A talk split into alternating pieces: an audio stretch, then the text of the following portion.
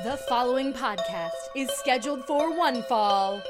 Hailing from the Pro Wrestling Tees headquarters in Chicago, Illinois, he is your host of the PWT cast, Scrump!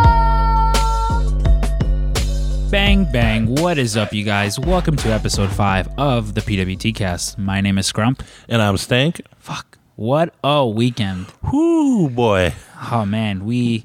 I am tired. Oh god, you're telling me we're recording this at the end of at the end of the day, Sunday for the most part. Yeah. the, We're uh, winding down. Yeah, the Kenny Omega autograph session just finished, and fuck, it was a long weekend. It was bonkers. yeah, it was.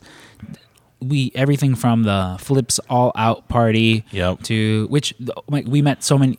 First off, Friends of the show. for yeah, first off, uh, I want to give a shout out to all the friends of the show that we met this weekend. We had so many cool people come up to us. And I hope we don't miss anybody because there were so I- many. There were so many of them. I yeah. I, I hope we don't miss you guys.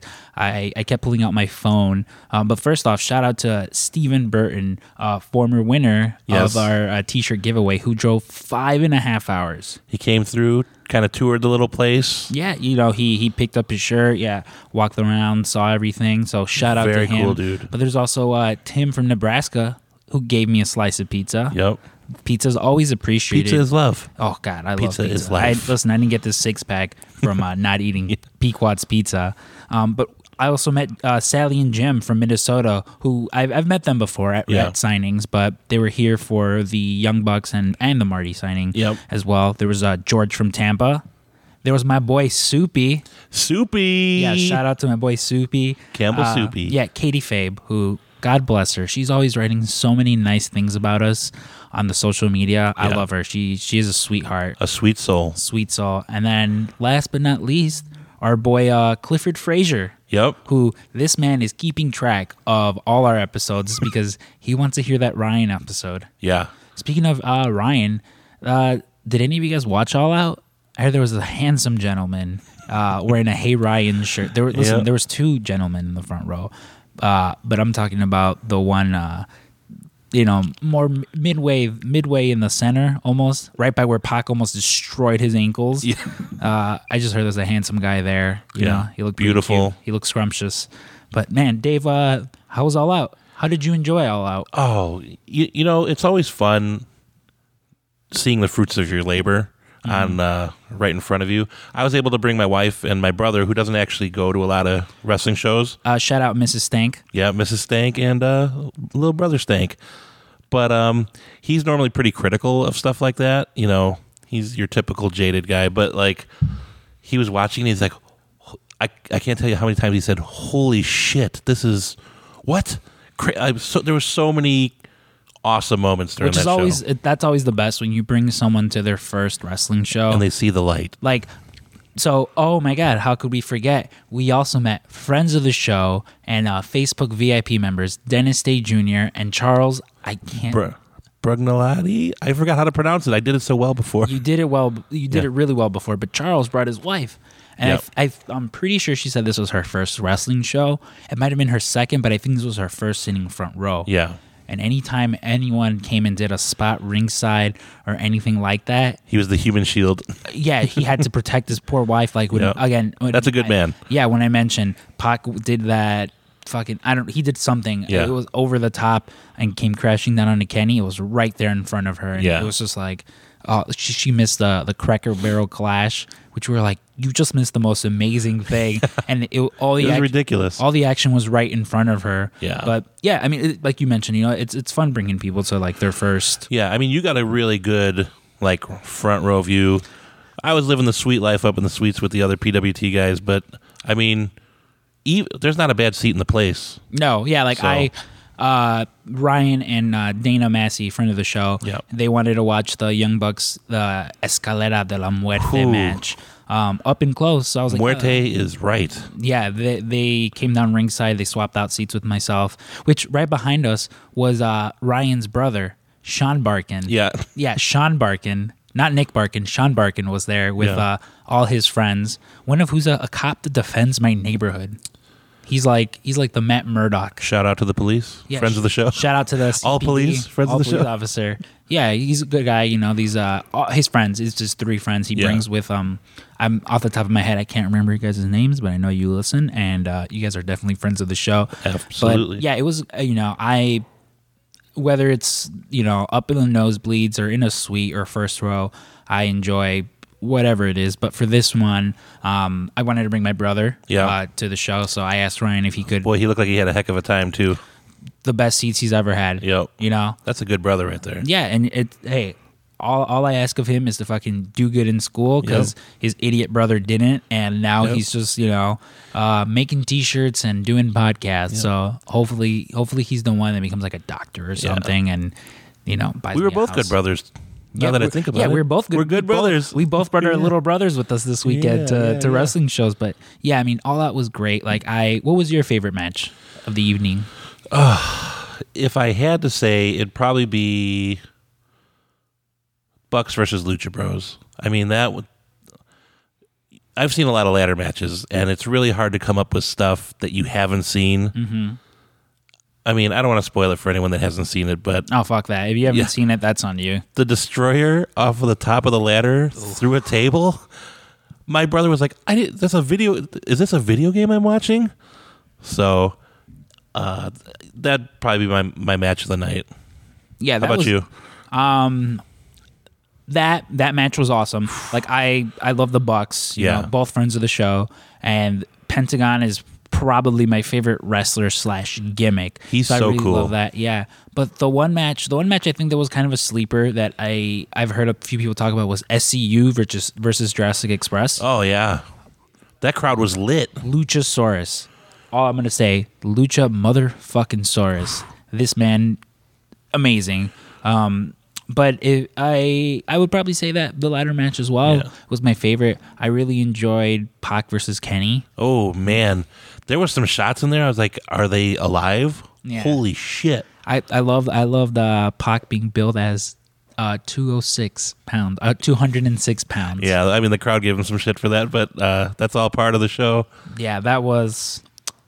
It was it was an awesome show. You know, Yeah. from head, you know, from from bottom. When Ar- Yeah. Oh my god, Oh yeah, yeah, yeah. Arn motherfucking Anderson Oh, pulling out that uh spine buster like it, you know I saw on Twitter someone said, uh, and I can't I can't cite you, but they said uh, Road Warriors pop is now the Arn Anderson pop because that building, if if you were there live, you felt a wave of sound hit. It was so great, and he looked so happy. He looked like he never left the ring. no yeah that guy has not lost a step The enforcer for real. the enforcer the motherfucking enforcer but that was fun and then like even prior to that flips all out party Yep. that was really fun you know Frank the clown friend of the show Friend of the show, awesome Frank guy yeah he he volunteered to be in the dunk tank And boy, was he getting that heat from the crowd too. Ooh, yeah that guy is that guy was heeling it up Yep. heeling it up, brother. But yeah, we we you know we were there with Flip, um, who like Flip and Mart, you, awesome guys. Yeah. you know they are uh, they are very uh, nice, generous men. Is all I'm going to say about them. But uh, I I went to dinner with them. Ryan took them to dinner to At uh, Small Cheval? Small Cheval. Yep. Best burger in Chicago. If you Yeah. if you're in Chicago and I should have went. you should have came. I was so full of tacos though. Oh god, there's so much junk food being eaten this weekend, uh, which myself and uh, Matt Nix of the of the podcast, Yeah. um, he and I are gonna start our Jericho Cruise diets Tuesday, maybe. That ain't for me. It, it ain't, uh, listen, I'm on a seafood diet. I honestly- see food and I eat it. Yeah, but like uh, all the all out party was uh, was fun. There's some more friends of the show. Uh, Cash, I saw our, our buddy Cash. It was right Mm-hmm. when we were leaving. Unf- Unfortunately, I didn't. Uh, I was trying to get an interview with the guy, but uh, him and his family had to be back in Ohio. So Yeah. you know, I just briefly briefly saw him, but gotta love Cash. He's a teenage correspondent of Marty and Sarah, and I learn a lot from him. What Yeah. the, what the teens are into. yeah. you know. You got to keep your finger on the pulse with them kids. Got to keep, you know. I want to be more Triple H than Vince McMahon. They're into like fleek and being fly AF. I don't know. I don't know. You know, that, that probably was a thing this morning, Yeah. and now it's probably some, you know, Yeah. some, They're all saying flippity doo doo to each other. yeah, they're all dibbity doo bop.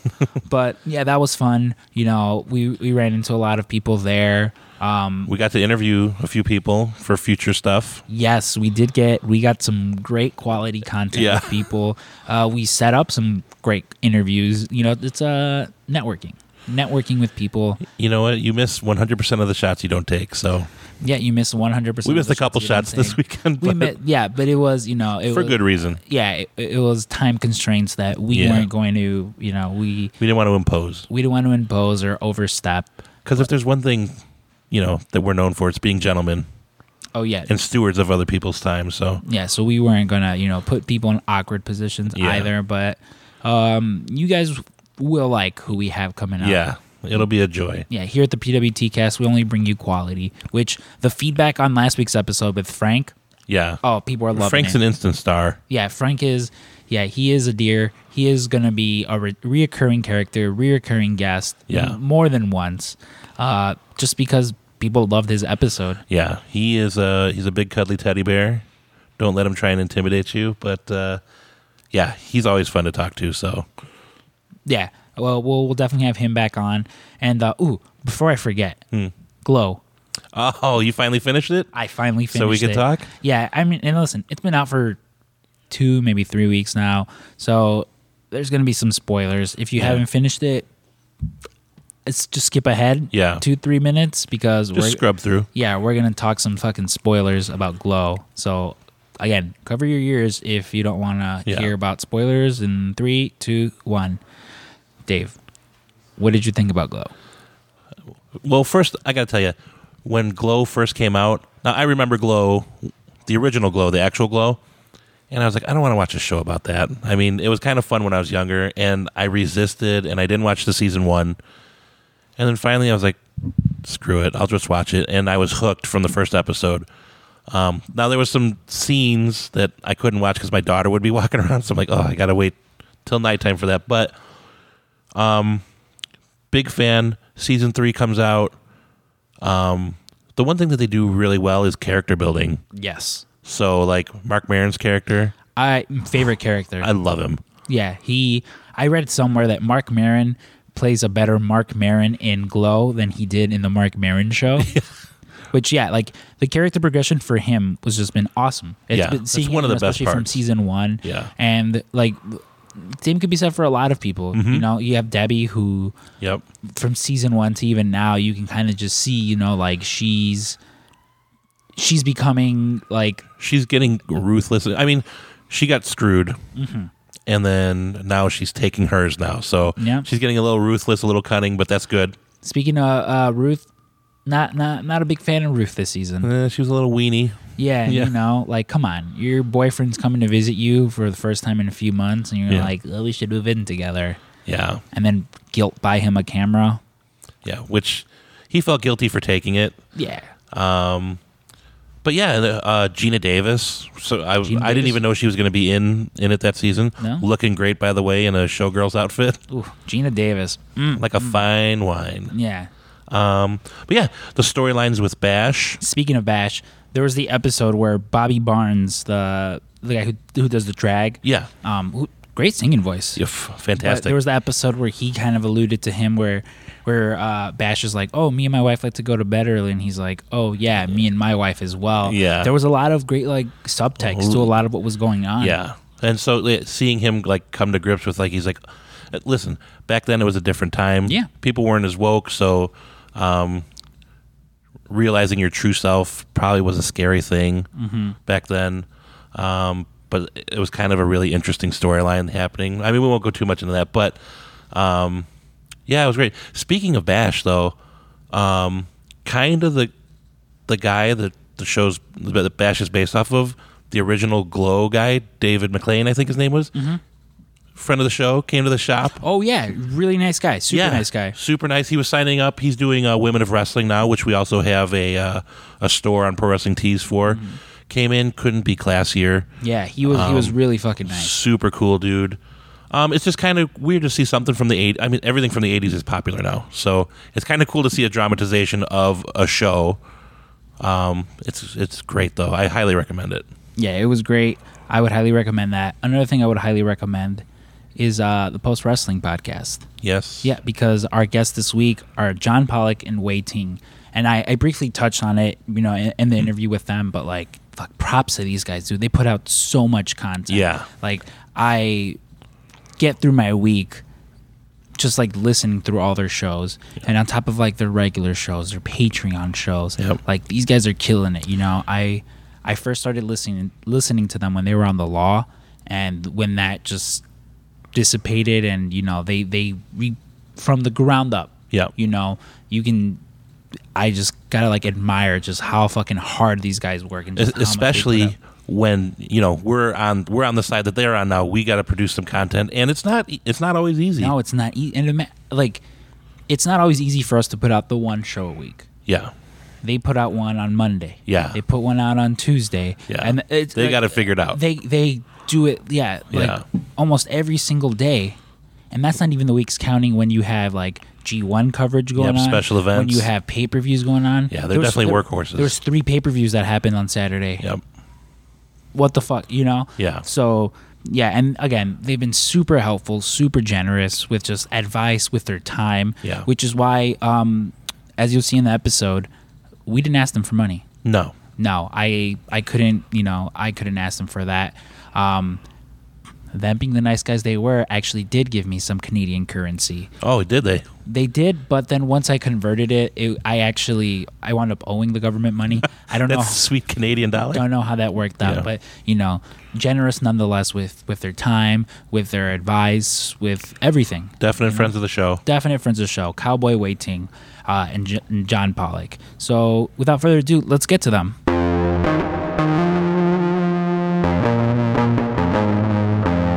now joined by two men who rose from the ashes and have built their own empire.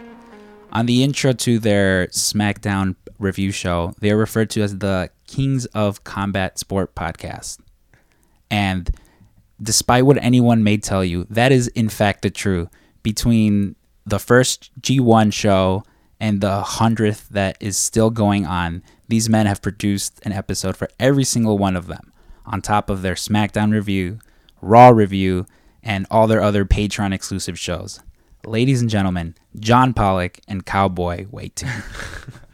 What an introduction! Damn. Our own empire, and boy, you you have painted us as quite the socialites with Well, the you- amount of wrestling content we discuss. Michael Buffer himself. Yeah, you guys are with a lot of people would refer to Colt Cabana as like the godfather of podcasts. You know, he he kind of ushered in the wrestling podcast for everyone to have their own. I mean, I have my own now, so clearly, you know, they just let anyone have one. But the amount of work that you guys put in, it's it's ridiculous. Like I mentioned, you guys have been doing a review show for every single G1 show, not just like the ones that you guys have enjoyed or has stuck out particularly. Every single one, along with your SmackDown review, Raw review, and all your page your Patreon shows. And what is that like? How's that been for this summer, this cruel summer? Oh, very nice. I like all the uh, working in of all our various titles. Uh, it's it's definitely a whirlwind. I know that uh, for some people they'll be, you know, just how can you complain about you know you're watching wrestling and talking about wrestling, but it's very different when you're on a schedule and it's not just you're watching for leisure. You're watching it because uh, you have to watch it critically as well. You're taking notes. You're hopefully have some kind of analysis of value and it's on top of all of our other commitments as well that you throw in the G1. The the positive is that you're watching some of the the best wrestling you're going to see all year long. So I mean that that certainly helps, but it's it's really I, I think just a testament to being able to maintain scheduling and Wai and I I think we're we're very good about being on schedule and working with each other just to figure out recording times and and that's that's never a big issue like someone, you know, just throwing your schedule off. Like we're both pretty strict. Yeah, certainly. And I was just gonna say, you know, for us this particular month, I I mean, I don't think is all that different from perhaps you know really busy season for you at Pro Wrestling Tees. You're probably working a lot of extra hours just to keep up with demand, and for us, it happens to be G1 season where we have to put in a few extra hours. yeah, it's. I feel like, I mean, and to a lesser extent because I don't have to record all my actual work, but I definitely understand it's there's these wrestling seasons mm. where it's more busier than normal, and that's typically it revolves around like the big four WWE ones, you know, kind of other shows as well, like Less the so now, but like yeah, I would say in the past certainly. yeah, well, I think I think actually with like the week long wrestling events. Like this week in Toronto, there are 37 shows a day running, mm-hmm. probably. Uh, and it's just crazy because I know when I like first got into wrestling, which wasn't it was like around 2004, 2005, like there was no such thing as like a a WrestleMania weekend where you would dedicate just a whole week for that. And now it's become it's become become the norm where you if there's a big event like I know we have a Survivor Series coming up in Chicago and there's already wrestling companies planning you know a numerous shows just revolving around that because there's already so many people that are going to be in town and I, I was at Progress yesterday. I know you guys are going to WXW today, mm-hmm. and then there's also like Ring of Honor running, which There's there's there's five shows happening. This is I don't know when people are listening to this, but this is SummerSlam weekend, and on the Friday there's five shows today with four head-to-head shows Friday night in Toronto. Which I, I'll, I'll maintain. I don't think Toronto is a city that yes, you think of it as a wrestling hotbed, but I don't think it can sustain all of these different shows. I think that people they have their certain shows they'll select, but I don't think that SummerSlam weekend has reached that level where a giant volume of people are planning trips around coming to SummerSlam. And I think that next year SummerSlam is going to be in Boston. I think that'll be a better indicator of kind of the health of more people spread across independent shows. Uh, I think Canada, it's a big tough ask for US indies to come all the way up here to stage shows. Yeah, because like I know, I know firsthand. Uh, there's a freelancer super kick show that was announced, and I wasn't on it. I didn't bring my costume across the border, unfortunately. You didn't But bring your gear, I didn't. first rule. I didn't bring my gear. I know. I Stone Cold. but you Steve brought your microphone equipment, so that's that's the first rule of podcasting. Always Yeah, bring your mic. I think as a Sure, we could find a penis costume somewhere in the city. I think as a wrestler, Stone Cold Steve Austin would have been upset with me for not always having my gear. But I think as a podcaster, you know, he would be proud because I, I did bring all of that. Um, but I know there was like a freelance versus Super Kick show that was like announced very last minute, and that was very much just okay. How many of your talent have have their uh, paperwork to get across the border? All right, then let's do it.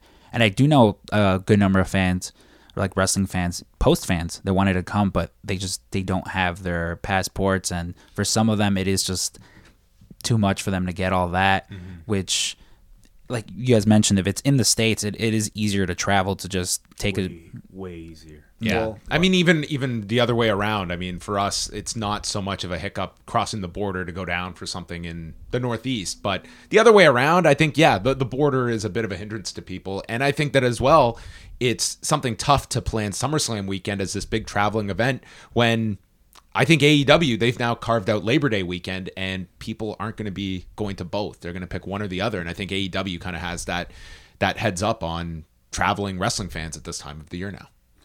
Yeah, it's definitely interesting with AEW because I mean it's no secret I I work for Pro Wrestling Tees and the amount of like Are you sure about that?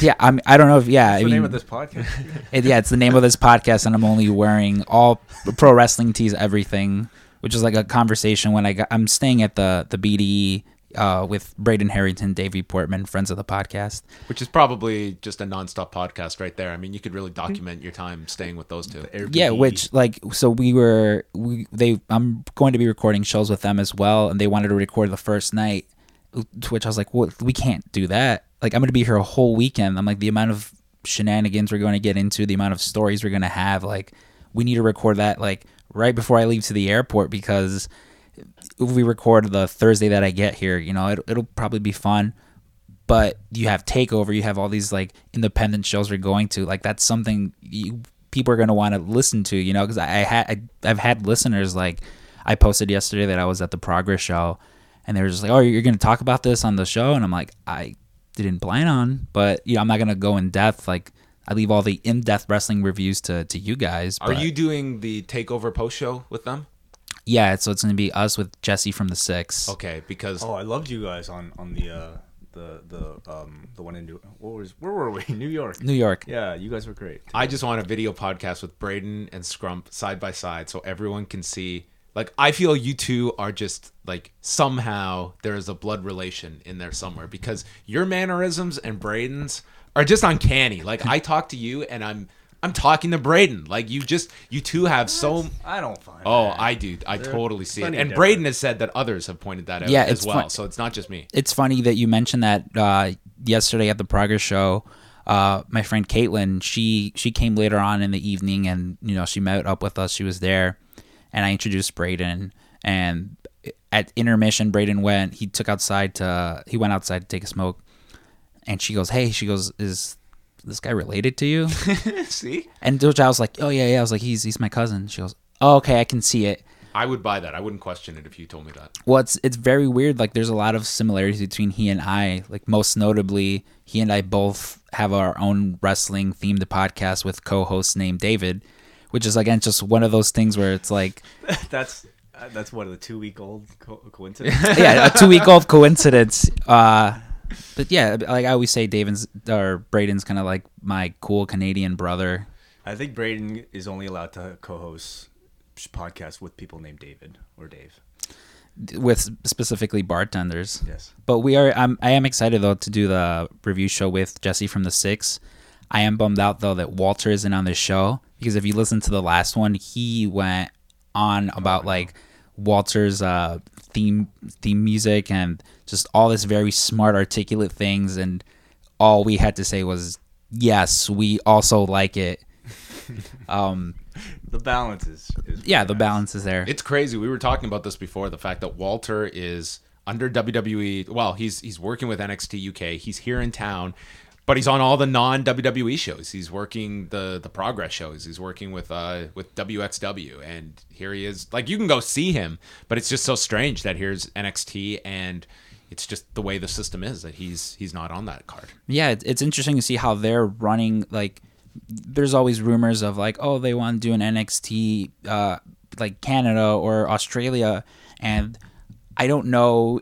Like with NXT UK, I think Walter definitely fits because he is he's a star, so you can just do that. You know, he hey, there's no show he's booked on SummerSlam weekend. We're gonna let him wrestle on every single one of those indie shows that you know they okay that they're mm-hmm. you know friends with, and he shows up with with his WWE UK title representing like that brand, and I think it would kind of be difficult if they had you know their NXT Australia for instance because I don't think there's like an Australian star that you could compare to Walter who Walter very much like represents like that European style of wrestling and people you know they they see the two and they're like okay yeah I can see it Yeah, it's it's a tough predicament they're in now that they've just like swallowed up so much talent, but there's only so much um there, there's only so much supply they can put out in terms of programming and featuring all these guys. And you have, you know, you speak of Australia, like a a Jonah Rock, for instance, Bronson Reed, that is just one of many new guys that they've introduced, and it's finding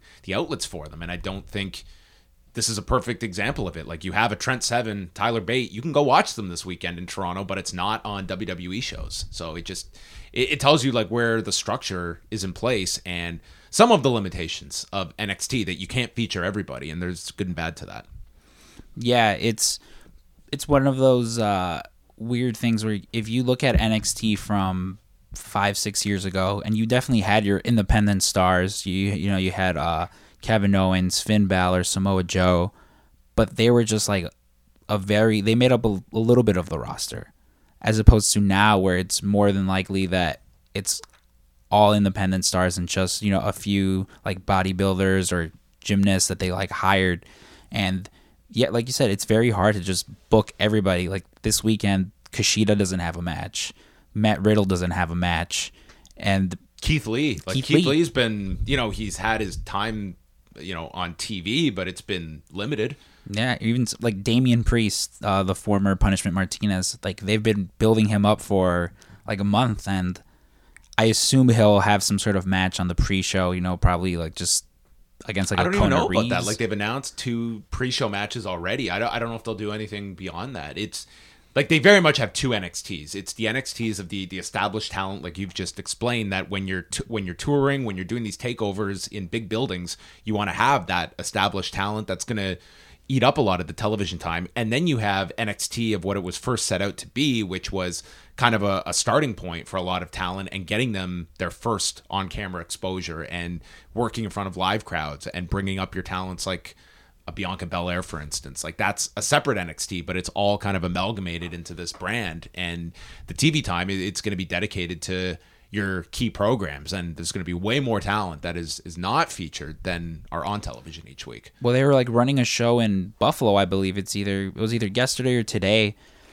and it's like they're now to the point where they could run separate, like their own separate NXT house show, and not have to worry about like using Johnny Gargano and risking him possibly getting injured before this, you know, match with Adam Cole.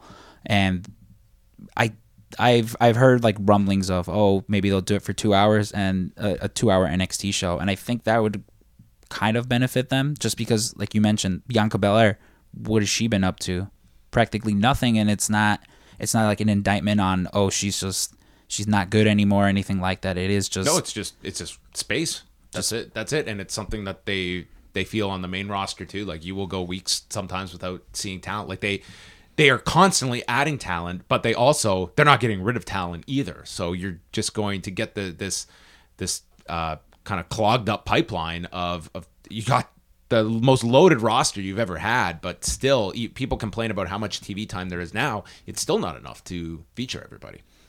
it's crazy to think that that this is a company that could potentially put on like a John Cena Walter match just because like you mentioned the the giant roster that that they have amassed.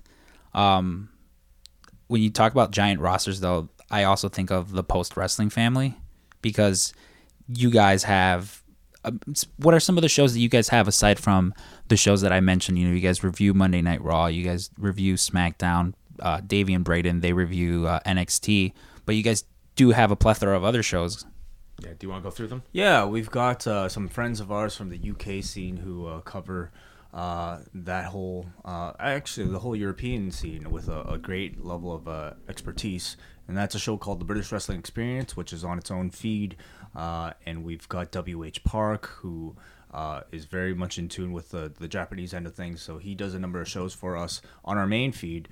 He's got a series up right now called Cruel Summer, which looks back at every single G1 final throughout its history. So he's a, a great historian. And um, we've also got Nate Milton, uh, longtime uh, friend of ours who's done many shows with us in the past. But uh, he's got his own show called The Rocky Maivia Picture Show, which is a look back at every film from the career of Dwayne Johnson. which is starting- amazing by the way I I love every episode it's they do a really great job. I, I I typically I'll just listen to that on the Saturday when they put it up, and he has some great guests, and I, I think Nate is just he's a phenomenal host.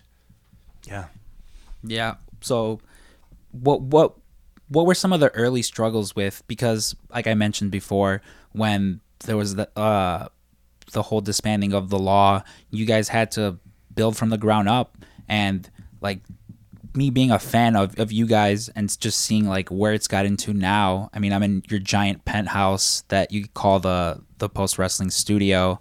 We had the weird giant neon sign outside that said post wrestling uh, studio. a tower. So, it's a tower, yeah. It was almost like the Avengers Tower, actually. Um, but you've, you know, it was to me it was very reminiscent of like a wrestling company, you know, disbanding and then specific people from that company just starting up again. And there's always like, oh, okay, well they're just they're too much like their previous incarnation.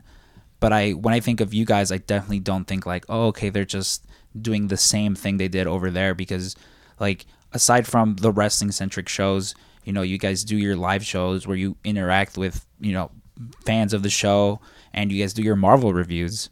Like what, was what were some of the early struggles with trying to come up with like what content can we produce that'll make us stick out from just what we did before?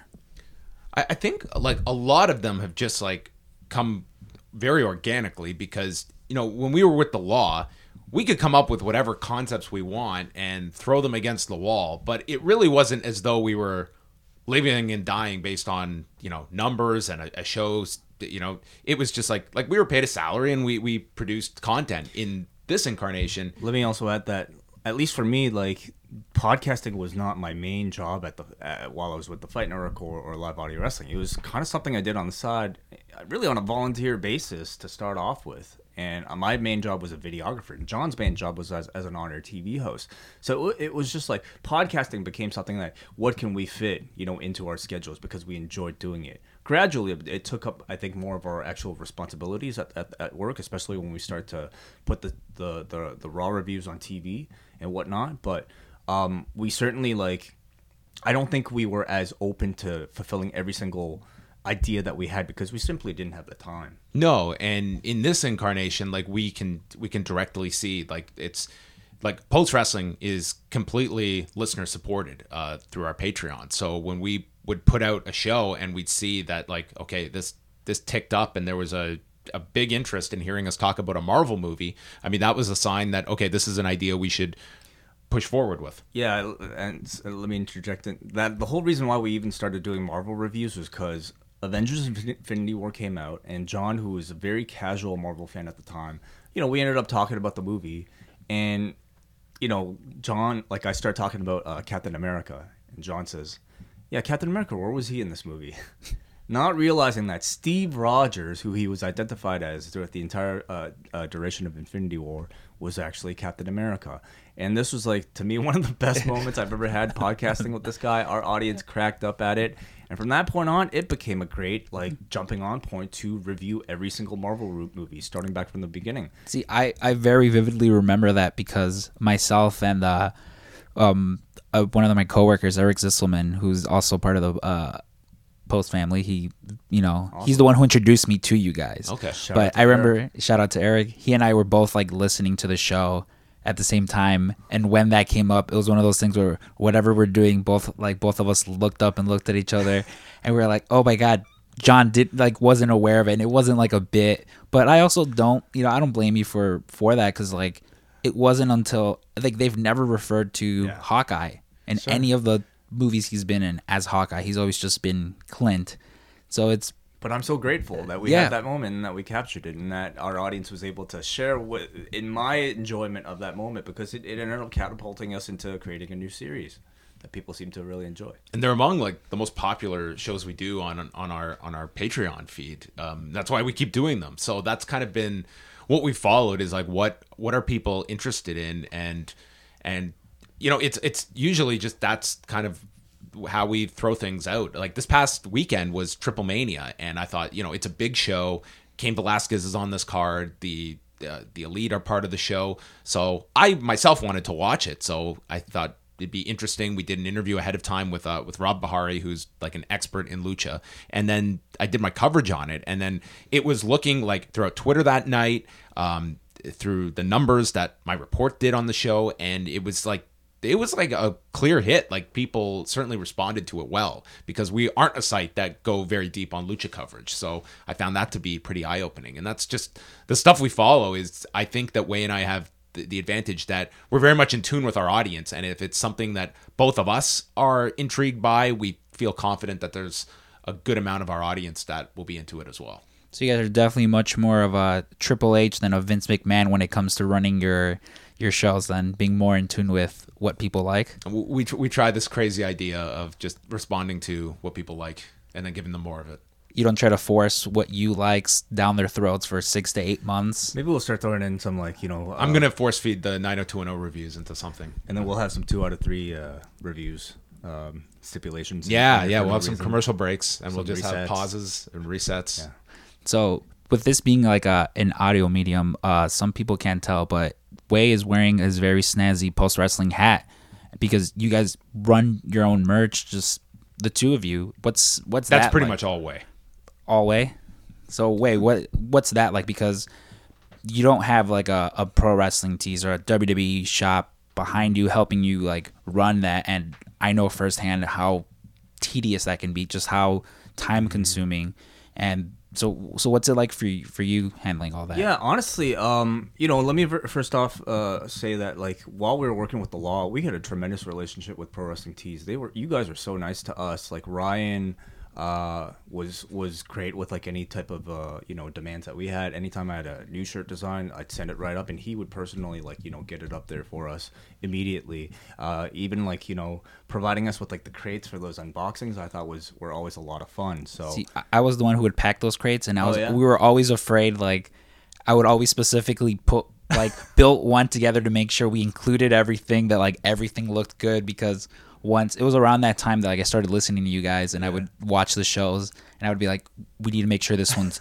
good because they're gonna open it, and if they open it and it's missing their, you know, I don't know, their, I, I was always like just blown away by that. It was just like you guys gave us uh, like the attention that you know you're in business with all these major players, Mm-hmm. and yet you know we're we're just doing like a radio show in Canada, and felt like you you treated us no different than you know your biggest clients. Well, the like the thing that kind of helps as well is like, uh, it's a lot of wrestling fans that work for pro wrestling tees. You know, the there's one hour tees, which is kind of like the front of the store. You know, all the beautiful people, and then you have pro wrestling tees in the back, with just all of us cretins who you know talk wrestling and Marvel movies, and with a lot of us, we're kind of like in tune with what people like. And I remember when we were doing that, you know, letting Ryan know because Ryan's busy running, you know, this giant corporation. But if we're like, hey, people like, you know, they know who these guys are. They're, you know, they have like a big fan base. Like, you know, let's let's do this. Let's help them because Ryan, he's the whole purpose of pro wrestling tees is helping out. You know, like there nobody not that nobody knew who uh, uh, Marty Scurll or the Young Bucks were, but we helped like get them to be bigger names. And oh, it's revolutionized. I Yeah. think the independent wrestling industry. yeah, and if it's think like of the, think of the amount that some of these independent wrestlers have made over the past six to seven years. Well, I, I told the story on, on the episode with Marty DeRosa where Cabana, Colt Cabana did a live podcast of mm-hmm. years back, and it was Cabana, El Generico, and the Young Bucks, and El Generico and Colt Cabana had these massive lines, Yeah. and the Young Bucks were there. You know, like they had a few people coming up, recognize, oh, you're Generation Me, hello, and to like think if they if we went to that exact same place that it was a comic book store we went back to that same exact comic book store had a meet and greet for just them the line would be ridiculous. And it's very much like that was only two three years prior to like them joining the bullet club and blowing up. And it's mm-hmm. just it shows you how like in the world of wrestling you can go from just being a name that people recognize to starting up your own company Completely, absolutely, and you know, uh, you know, getting back to you know when we when we started post wrestling, uh, I think the natural you know idea for us was to like open up a pro wrestling tea store. But I think as part of doing this whole project, at least personally, and I think for John as well, I wanted to use it almost as an experiment to learn new skills. Uh, whether it be from a technical aspect, you know, learning how to build a website, learning how to uh, set up a Patreon, learning how to, you know, uh, like build a studio here. Among the things that I wanted to learn was to how to set up a T-shirt store because I was so inspired by the work that you guys were doing, and so I kind of like did the research myself. Print on demand is a really popular thing right now, not just of course in in professional wrestling T-shirts, but uh, yeah, just like you know, uh, throughout I guess uh, fashion and whatnot. So kind of did the research there, and so I've been uh, still continuing to learn and, and running it. We launched it about a year ago, and it's been fun. It's been fun to like be able to kind of execute ideas and just like, you know, try to use our podcast as a way to kind of like bridge the gap through our patreon as well we kind of like slowly you know organically built up all these little pieces and it's kind of our job to try to figure out how to fit it all together and i, I think our audience has been enjoying it so far yeah, nothing makes me happier than being out in the wild and seeing somebody with like a post wrestling shirt or hat. Partly because it's like, oh, we're part of this cool club, you know. Like, if a, just like my my Lyft driver on the way here, if I was wearing a post wrestling shirt, he would have no idea what I'm wearing. Mm-hmm. But if I go to the Ring of Honor show tonight, more than likely, you know, we'll have. I mean, it's a Ring of Honor show, so it'll be a ton of fans who are like post wrestling, you know, and that's just it's cool because it, it- you're part of this like exclusive club that I know I know what that is, you know what that is, and we don't have to explain. And you guys have like a lot of really nice really a really nice fan base to where like everyone gets along. And I think it's like the Canadian in all of them because like I've we Braden and I we ran into a few people and they were like, "Oh my god, it's Braden from Post Wrestling," and I I love doing this thing when people recognize him, just like, yeah, right, like kind of like pump it up and make him feel like. So I can only imagine for you two guys, because I know one of our friends yesterday, she she actually saw you, John, at uh the concert, the um Aqua concert that you went to.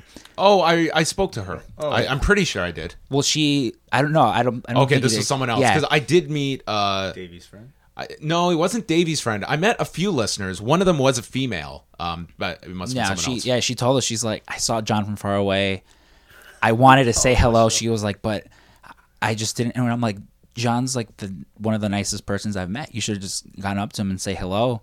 But like to her, I think I put up a very intimidating front that I promise is not there, but I think many At the. Aqua show, though, I feel like that would have been the perfect time to, to talk to John. Right? Yeah, Fellow she- Aqua fan. I did. I did run into like three or four listeners at that show, so there was some kind of crossover.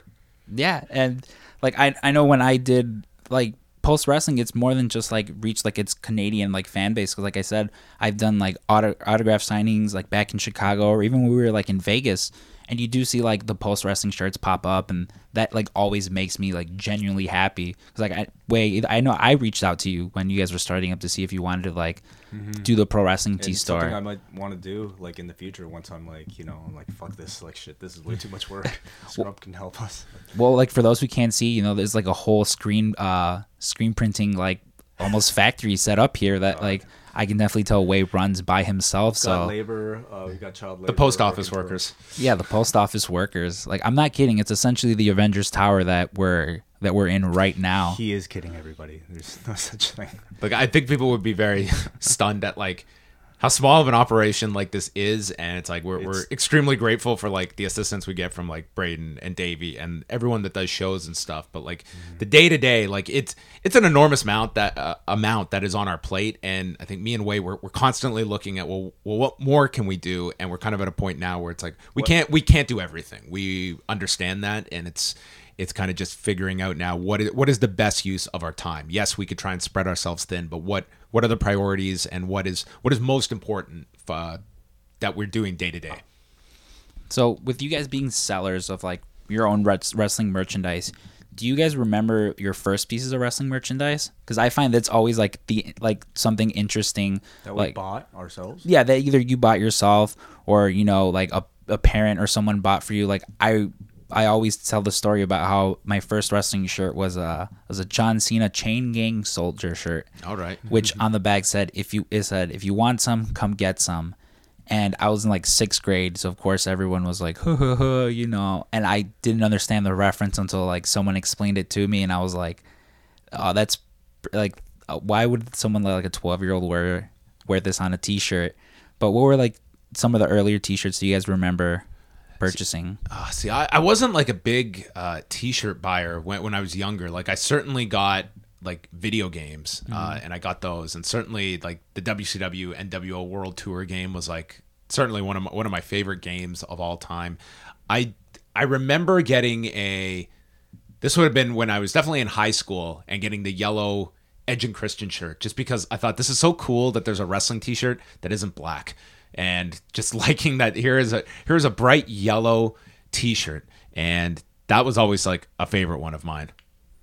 For me, um, you know, I I think my, the first shirt I bought was the Kaientai Indeed shirt, the evil shirt, which is like I mean, it was a gimmick that honestly looking back it's like, wow, I can't believe they did that and I can't can't believe I liked it. But I thought they were hilarious at the time. And I was a big fan of Kaientai, like not just in the WWE, but from Michinoku Pro. So it, was, it happened to be at least one of the shirts that WWE came up with at the time that didn't look completely ridiculous and completely off-putting to wear in a normal setting. So that was a shirt I got. Uh, and then beyond that, um, I I honestly like I think I, I honestly have not been never been that impressed with like WWE's output. Um, and uh, again, it's it's part of the reason why I think Pro Wrestling Tees has been so successful is because of the reaction to like the really bad shirts WWE has put out throughout its history. They've had some really good ones, but the majority are just like you know like phrases, catchphrases to this day. Uh, so I uh, next shirt I bought, I, I remember buying like a Samoa Joe shirt from a, an ROH show. I, I was a huge fan of his, And then another shirt I really enjoyed was uh, when I went to Japan for the first time. I went to uh, Suidobashi, which is like sort of like where um, Tokyo Dome is, that whole area. I walked in and I found this awesome Akira Taue shirt that was like I think I've seen. He's CM holding the fish. Yeah, I've seen CM Punk actually wear the same shirt, but it's like yeah, it's Akira Taue, a drawing of his, we're holding the GC Championship belt in one hand and a, like a fish in Yeah. another hand. And I, I that that's probably one of my favorite shirts to this day. So what you're saying is the the shirt that I brought you, the man's man shirt, you don't want that one? Oh, I'm wearing uh, underneath. Uh, This Crump brought me this awesome Toru Yano shirt. Well, yeah, I mean, John, you're you're I I lear- I knew who like Yano was, but it wasn't until like it was some show that you were doing where you you were just praising you were praising him, and I was like, fuck, I, I have to check this guy out. I'm and actually quite surprised because I, I feel like I'm the bigger Yano fan, and, and I'm usually having to defend the matches to John. I I I, I enjoy Toru Yano a lot. Like I, I don't look at him as like some just like non-important role. I think it takes an incredible level of like genius to put together some of these matches in a entertaining place. I enjoy him in the G1. Um, yeah.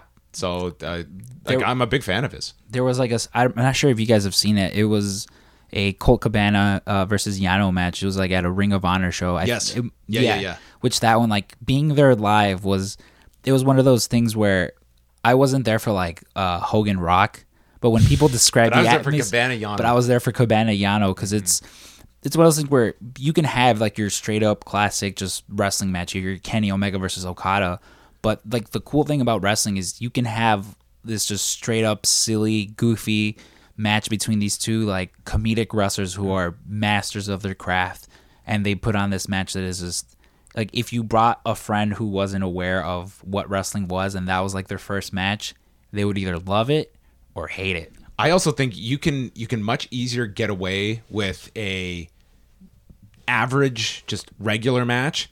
Average comedy is typically bad comedy. It's like it's pretty much black or white for me. It's like it's very hard at times to do comedy very effectively in, in, in wrestling and when you see it done really poorly, it really shows you the difference when you see two people that kind of understand it and have the audience in the palm of their hands. And I think that that's where uh, it kind of separates itself. Like it's I, think it's it's honestly it's a it's a it's a riskier style to go with because I think it's very much feast or famine. yeah it's it's something where like you see uh like a joey ryan who like he's probably going to wrestle for the next 10 years just doing the dick flip or doing whatever like comedy he does. And like some might argue that's like the smarter way of doing things but you're right like he could have very well done that dick flip and it like wouldn't have gotten over. You know that would have just been like a thing. And joey's like a, he, he's a smart man so he would have found something to have gotten him over. But even with like Yano with his whole like DVD, uh, with him trying to sell his DVDs, like that very well, he could have done that once, and people would have just like, what the like what the fuck is this? Don't do it again. But it's it it's fun when you see like this very specific, very like weird thing that they do, and you have to like just like explain to someone outside of the world of wrestling the context where it's like, no, no, no, like it all makes sense once you understand the character. I think it, it it's you know comedy wrestling allows great space for creativity. Certainly, you know your regular like really hard hitting, uh, great wrestling style that I think we all enjoy. That allows for it as well. But I find comedy uh, like requires a lot more open thinking, free thinking. You know, like not doing something that really came before, not doing something that you might have seen in Japan, uh, and you know not doing something that people really teach at wrestling schools. You kind of have to be really original in order to excite an audience and thus you know things like the dick flip. Uh, but to me like wrestling it's like music you know there are different genres of it. And certain genres might be more popular than others but doesn't mean that uh, you know at a festival i only want to hear one genre of music. I'm i'm willing to give everything a chance. Just like how i think every wrestling card has space for a comedy match or a hardcore match or a grappling match you know? Yeah, which I think that's something like AEW's kind of like found much success with because you look at some of their, you look at like All In, you know, they had this like awesome hardcore match between Hangman Page and Joey Janela, and then you do that stupid bit with like the penis druids, mm-hmm. but it all like everyone there understood like Joey Ryan is coming back from the dead, and it all just it fits within the context of wrestling, which like I don't think that's something you could really pull off in like any other medium where you have these two men just destroy each other's bodies. it fit with that particular audience because that audience was like a, you know an audience that was watching being the elite and knew all these characters it'll be really interesting to see as and i think we've already seen some of the backlash to like things like you know the librarian and more of the bte elements when they get to tnt with a more kind of casual fan base how much are they going to limit all that yeah, it'll it'll be interesting to see all that. I just I hope they know that if they if they need someone in a, a penis costume, you know, I'm always willing to come out of retirement. Are you surprised that the term druids has become the the accepted uh, identifying term? Because I thought when Shane Helms uh, dubbed you guys the fluids, I thought that would be the one that they go with. But it seems like it will go down in history as the penis druids. Yeah, like it's because we're not even actually like dressed like the dru- like the druids. Like if they would have given us those like hoods to put over the hoods, uh, it would have made more sense. But insert your own joke yeah, no um, pun intended so speaking of like costumes, Marvel announced their Phase Four like lineup, and I know you guys briefly touched upon it, but what's something you guys want to see like coming out of the MCU? Because you guys are you guys are catching up. Uh, you guys do like the monthly Marvel reviews. You guys are catching up. Is there something like in particular that you guys are expecting to come from this? Like I know personally, I can't wait for them to introduce Doctor Doom. He's always been like a super like super cool character in the comics. And it's like it's a bummer that he won't get to interact with like tony. Yeah. You know spoilers for those who haven't seen uh Tough. yeah seen endgame uh he's dead everybody. he's dead everybody. But what, what are what are some of the things you guys are looking forward to? Um, I mean, I mean, I, don't- I I go into these movies like like pretty fresh, and I certainly don't have like the um the prior knowledge of a lot of these characters, so they don't have that kind of a sentimental value to me when I when I'm watching them. I I'm just I'm overall just curious in like this ne- like this post Endgame uh, phase now of Marvel and how they move on to uh, newer characters, how they expand things like w- with Peter Parker. So I, I thought I won't get into all of uh, the latest Spider-Man, but I thought the, Oh, the mid-credit feel- scene feel free, and feel end credit free. scene, I thought that's set up for like so many different angles for the next one. So I was really captivated by all of that. I, I really enjoyed that movie and the way it ended. I mean, that to me is.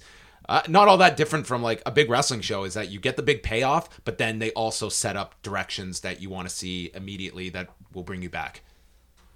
yeah like especially with like the reveal of uh i'm gonna spoil it if you haven't if you haven't seen The spider-man Jameson cameo yeah. was fucking awesome. The whole theater erupted because I saw it opening night, so no Mm-hmm. one knew of it. Uh, I presume going into it. So when he shows up, it was just like a giant reaction. yeah same with my auditorium like everyone like they popped and it was it was cool seeing him because like you mentioned nobody like everyone kind of figured j jonah jameson would probably at some point be included or maybe not just because like newspaper is obsolete but with them making him this like alex jones character and it's just like of course. Like it was to me like I think uh, it was uh, obviously extra shocking because this was Marvel taking a Sony casted character and lifting it into their own universe, and I think it opens the door now, you know, to to all possibilities where they would simply say uh, they won't restrict somebody from playing a certain role because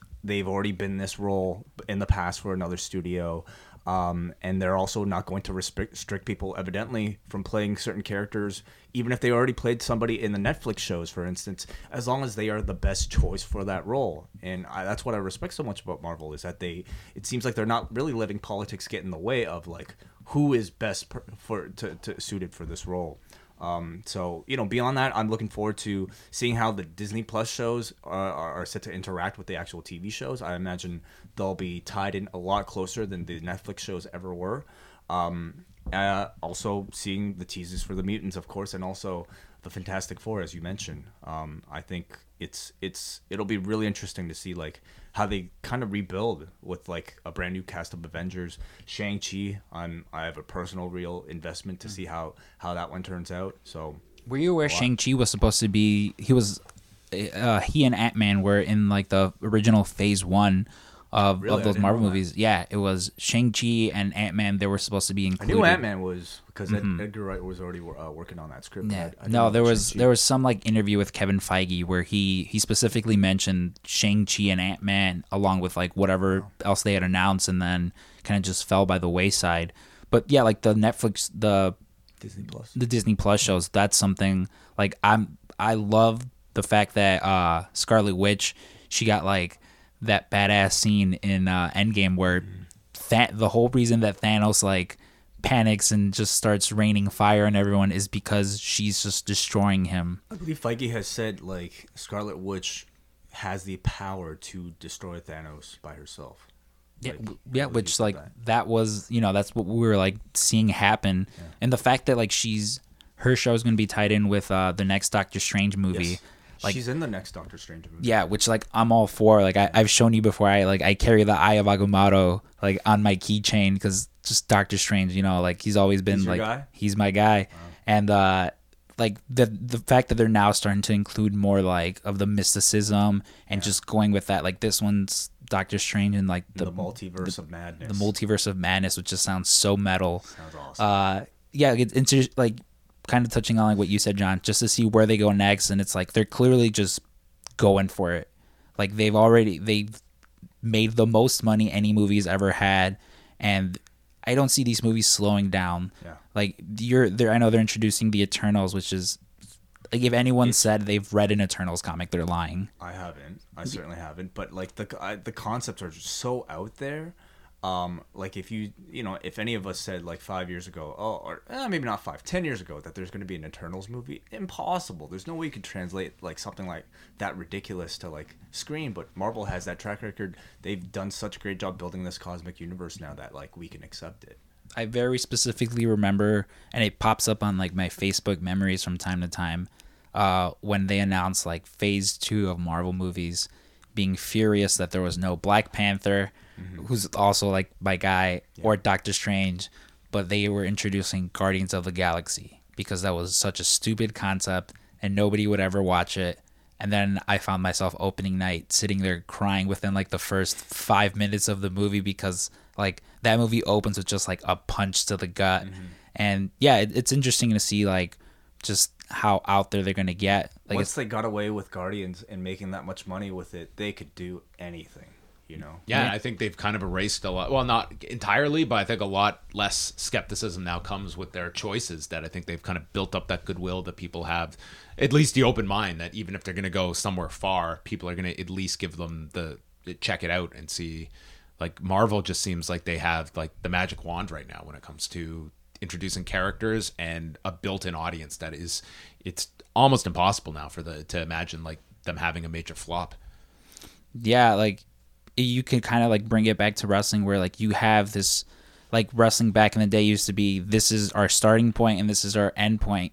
And I could just I couldn't imagine if Kevin Feige just changed everything you know after every Avenger where oh well this Ant-Man movie didn't draw as much so you know I guess we're to change it to this new character who's to you know help Tony invent time travel or just like after every like it's nice to see this is the story this is what they want and this is what they're going to go with like there was an interview recently with the Russo brothers who they talked about when they pitched the idea of Infinity War and Endgame to them that one of the things was like Iron Man's going to die so they knew that you know years in advance and despite like the love that people have for Robert Downey Jr. that like that didn't stop them from well we'll milk this a little bit more.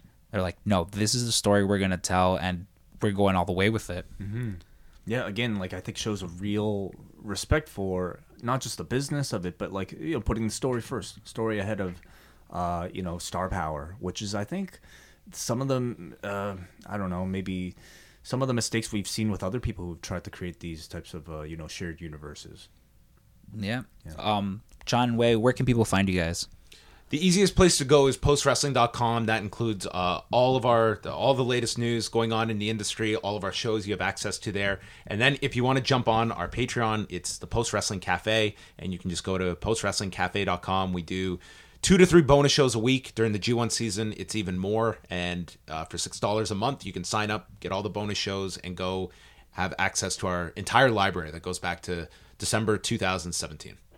Yeah, if you're a new listener, I always uh, encourage people to give us a shot. If you're listening to, uh, uh, if you're looking for any type of post wrestling uh, or, podcast, uh, post WWE reviews, post uh, soon to be AEW reviews, you know, New Japan pro- post shows, we do it all. So look up post wrestling on iTunes, Google Podcasts, Spotify, or now even YouTube. I uh, so I would like to personally thank you guys on behalf of the Pro Wrestling T staff because we work ridiculous hours, especially like during the holidays. Like, you know, they don't call me the Iron Man of Pro Wrestling Tees for nothing, you know. And Oh, you're not going to die at a predetermined date, are you? I would hope. I mean, Years in with, advance? with with my diet, probably sooner rather than later. Um, but I want to thank you guys for all the content you put out because I know it, it helps all of us like get through these like long, tedious shifts. And if you it wasn't for you guys putting out 37 shows a week, I don't know how we would get through it. There is nothing about your operation that would make it pro wrestling tedious. And with that, we will end this episode.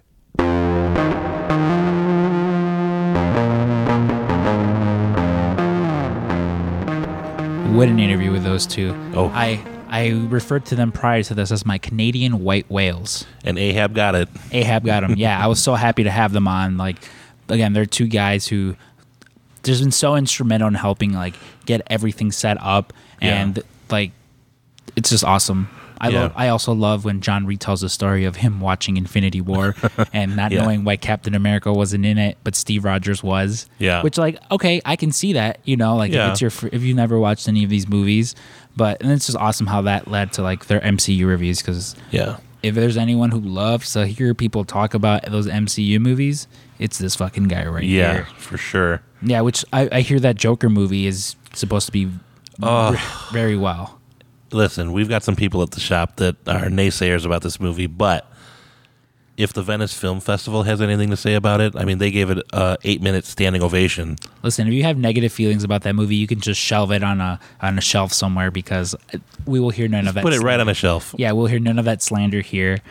but uh, you know what we will hear right now, Dave? What? It's our favorite segment of the week. Fan of the week? Fan of the week. Dear Scrump and Stank, I'm writing today to be the fan of the week. Your services suck, my order is fucked. Placed this morning, I'm freak. I hope it keeps you awake. You ain't ever getting Omaha steaks. Signed your fan of the week. Have a nice day.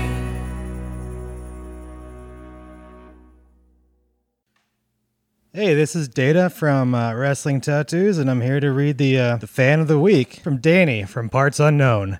I have some good ass questions that need answering because literally like 200 plus folks have been asking me how to get out AEW Canada t-shirts. I run an all I run and own what did he say? The All Elite Wrestling Canada whew, Facebook page, and I have everyone saying they can't wait to get their hands on some AEW Canada merch. Some are even saying they want my damn autograph on the shirt. Shrug. I just want to know will I be allowed to create custom AEW Canada shirts for all the main card superstars so far and even one for myself? There's lots of money in it for everyone. I just really don't want to step over anyone to, anyone's toes in the quote unquote big time and have people hating on Danny Savage. Man, yeah, I'm just really trying to make it to the top with you guys, man. Please, if someone can get back to me on this matter, if I'm allowed to do this sort of thing, because people are asking, and it would really be the cream of the crop if we could do it with you guys. Awesome. All right. Well, yeah. I'm Data from Wrestling Tattoos, and uh, you can follow me on Instagram at Data81 or on Twitter at Ayalin underscore Chris. That's A Y A L I N underscore Chris. Thanks. Stank. Stank. Hmm? Did you fall asleep? What? Yeah, cease and desist. Cease and desist. Cease and desist. Cease and desist. That one was a doozy of a fucking email. Yeah. Just- oh, ooh. I'm sorry, guys, but uh, don't do that. Yeah, don't do. We're going to report you to the authorities. But I do have a good idea. We should do AEW Canada shirts. Oh, that would be amazing. That'd be great. It's a very it's a very uh, Canada centric episode this week. Yeah. yeah, right. We had friends to the north. friends of the North. Yeah, we have them on, and then someone who really wants some AEW Canada shirts. Yeah. I don't know. Maybe Listen, as a designer here, I would not recommend taking that into your own hands. We, we get a lot of people that want our Chicago gear, which was available at the store. But if AEW wants Canadian gear, they'll ask me to make it. So don't. yeah. Don't, And, and don't- it's the other thing. Everyone knows what AEW has. So if you're rocking a Canadian shirt, they're going to know you bootlegged it.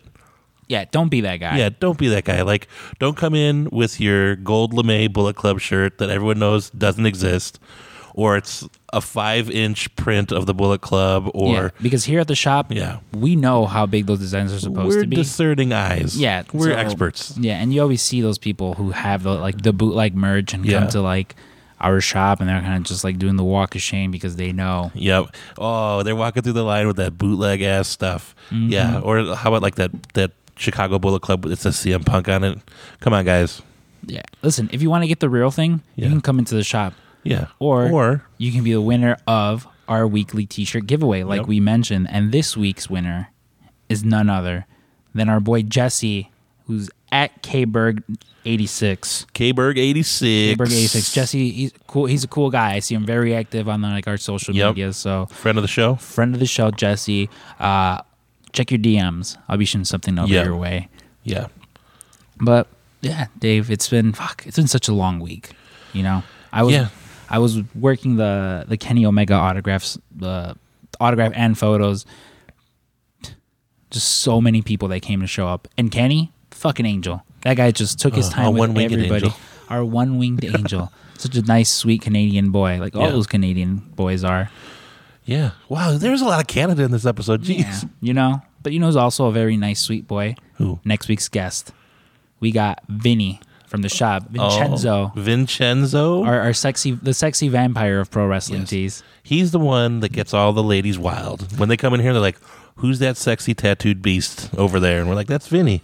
I'm like Vinny, man, and he's uh he's currently running his uh his site Cryptic Closet, Yes. which The crypticloset.com. crypticcloset.com. Yep. He has very limited amount of those Fanny DeVito fanny packs left over. Get them while you can. Yeah, I talked to him and I was like, hey, uh, if anyone cancels an order, you can definitely throw one my way. Can I get one? Yeah, right. So definitely check them out. And like I mentioned, he's been working here at One Hour Tees Pro Wrestling Tees for several years now. He's, you know, he's one of the good ones. He wouldn't be around if he wasn't. Yeah, he's uh he's worked his way from one hour T's side to pro wrestling T's side, and let me tell you, he's been sitting next to me, and we're coming up with crazy ideas. So be on the lookout for some uh some Vinny originals coming soon. Yeah, but ta- talking about crazy ideas, he had this crazy idea that he should run his own horror pop up shop. yep, and he fucking did it. He did it, and it's going to be happening uh, the weekend of uh, October 11th through the 13th. You know, it's called the Horror House. If Yep. you if you go to Cryptic Closet, you'll be able to find more information on it. Um, you know, like we mentioned, like we mentioned earlier, yeah, he's doing was- pre-sale tickets on Ticket Leap. He's doing pre-sale tickets, so they're eight dollars if you get them online, ten dollars at the door. But it's it's going to be awesome. He's been mentioning some of like the vendors he has coming in. Yeah. he um Lisa Jones, Yep. uh, friend of the show, Friend of the show. friend of the show. She's been working on some amazing art that like I've been seeing, and I'm just like, I might have to commission a piece or two from you. Absolutely, yeah. absolutely. It's been so so and, cool. and it's the horror house, but it's not gory and bloody. I mean, there's gonna be some of that, but like the beautiful thing about this is uh, people of all ages are invited to come. yeah, for sure. So it's kid friendly. Yeah. So like I mentioned, the Horror House, and that's October 11th through the 13th. Again, tickets online, eight dollars, ten dollars at the door. And uh, yeah, if you're not doing anything that weekend and you live in Chicago, Yeah, support a local guy. yeah, support a local guy. Come on by. Um, Stank, I'm fucking exhausted, bro. Yeah, I mean, we've had shows, we've had meet and greets, we had a lot of Canada on this show. We had we had like 17,000 podcasts that we recorded this weekend. Um, you know what we didn't have though? Well, Nothing from Nebraska. there was a man from Nebraska who gave us food, but it wasn't It wasn't a steak. It wasn't a steak from Omaha, wasn't an Omaha steak. guys. I'm starting to get worried. But you know what? Every week, we take a look at the the statistics. We get the computer, we pull the levers, all the info comes out. We know you guys are listening, and we're getting new listeners every day. Apparently, we're getting people from Australia. We had a giant Ireland? influx of listeners from Italy, and this was before Francesco was on. Yeah.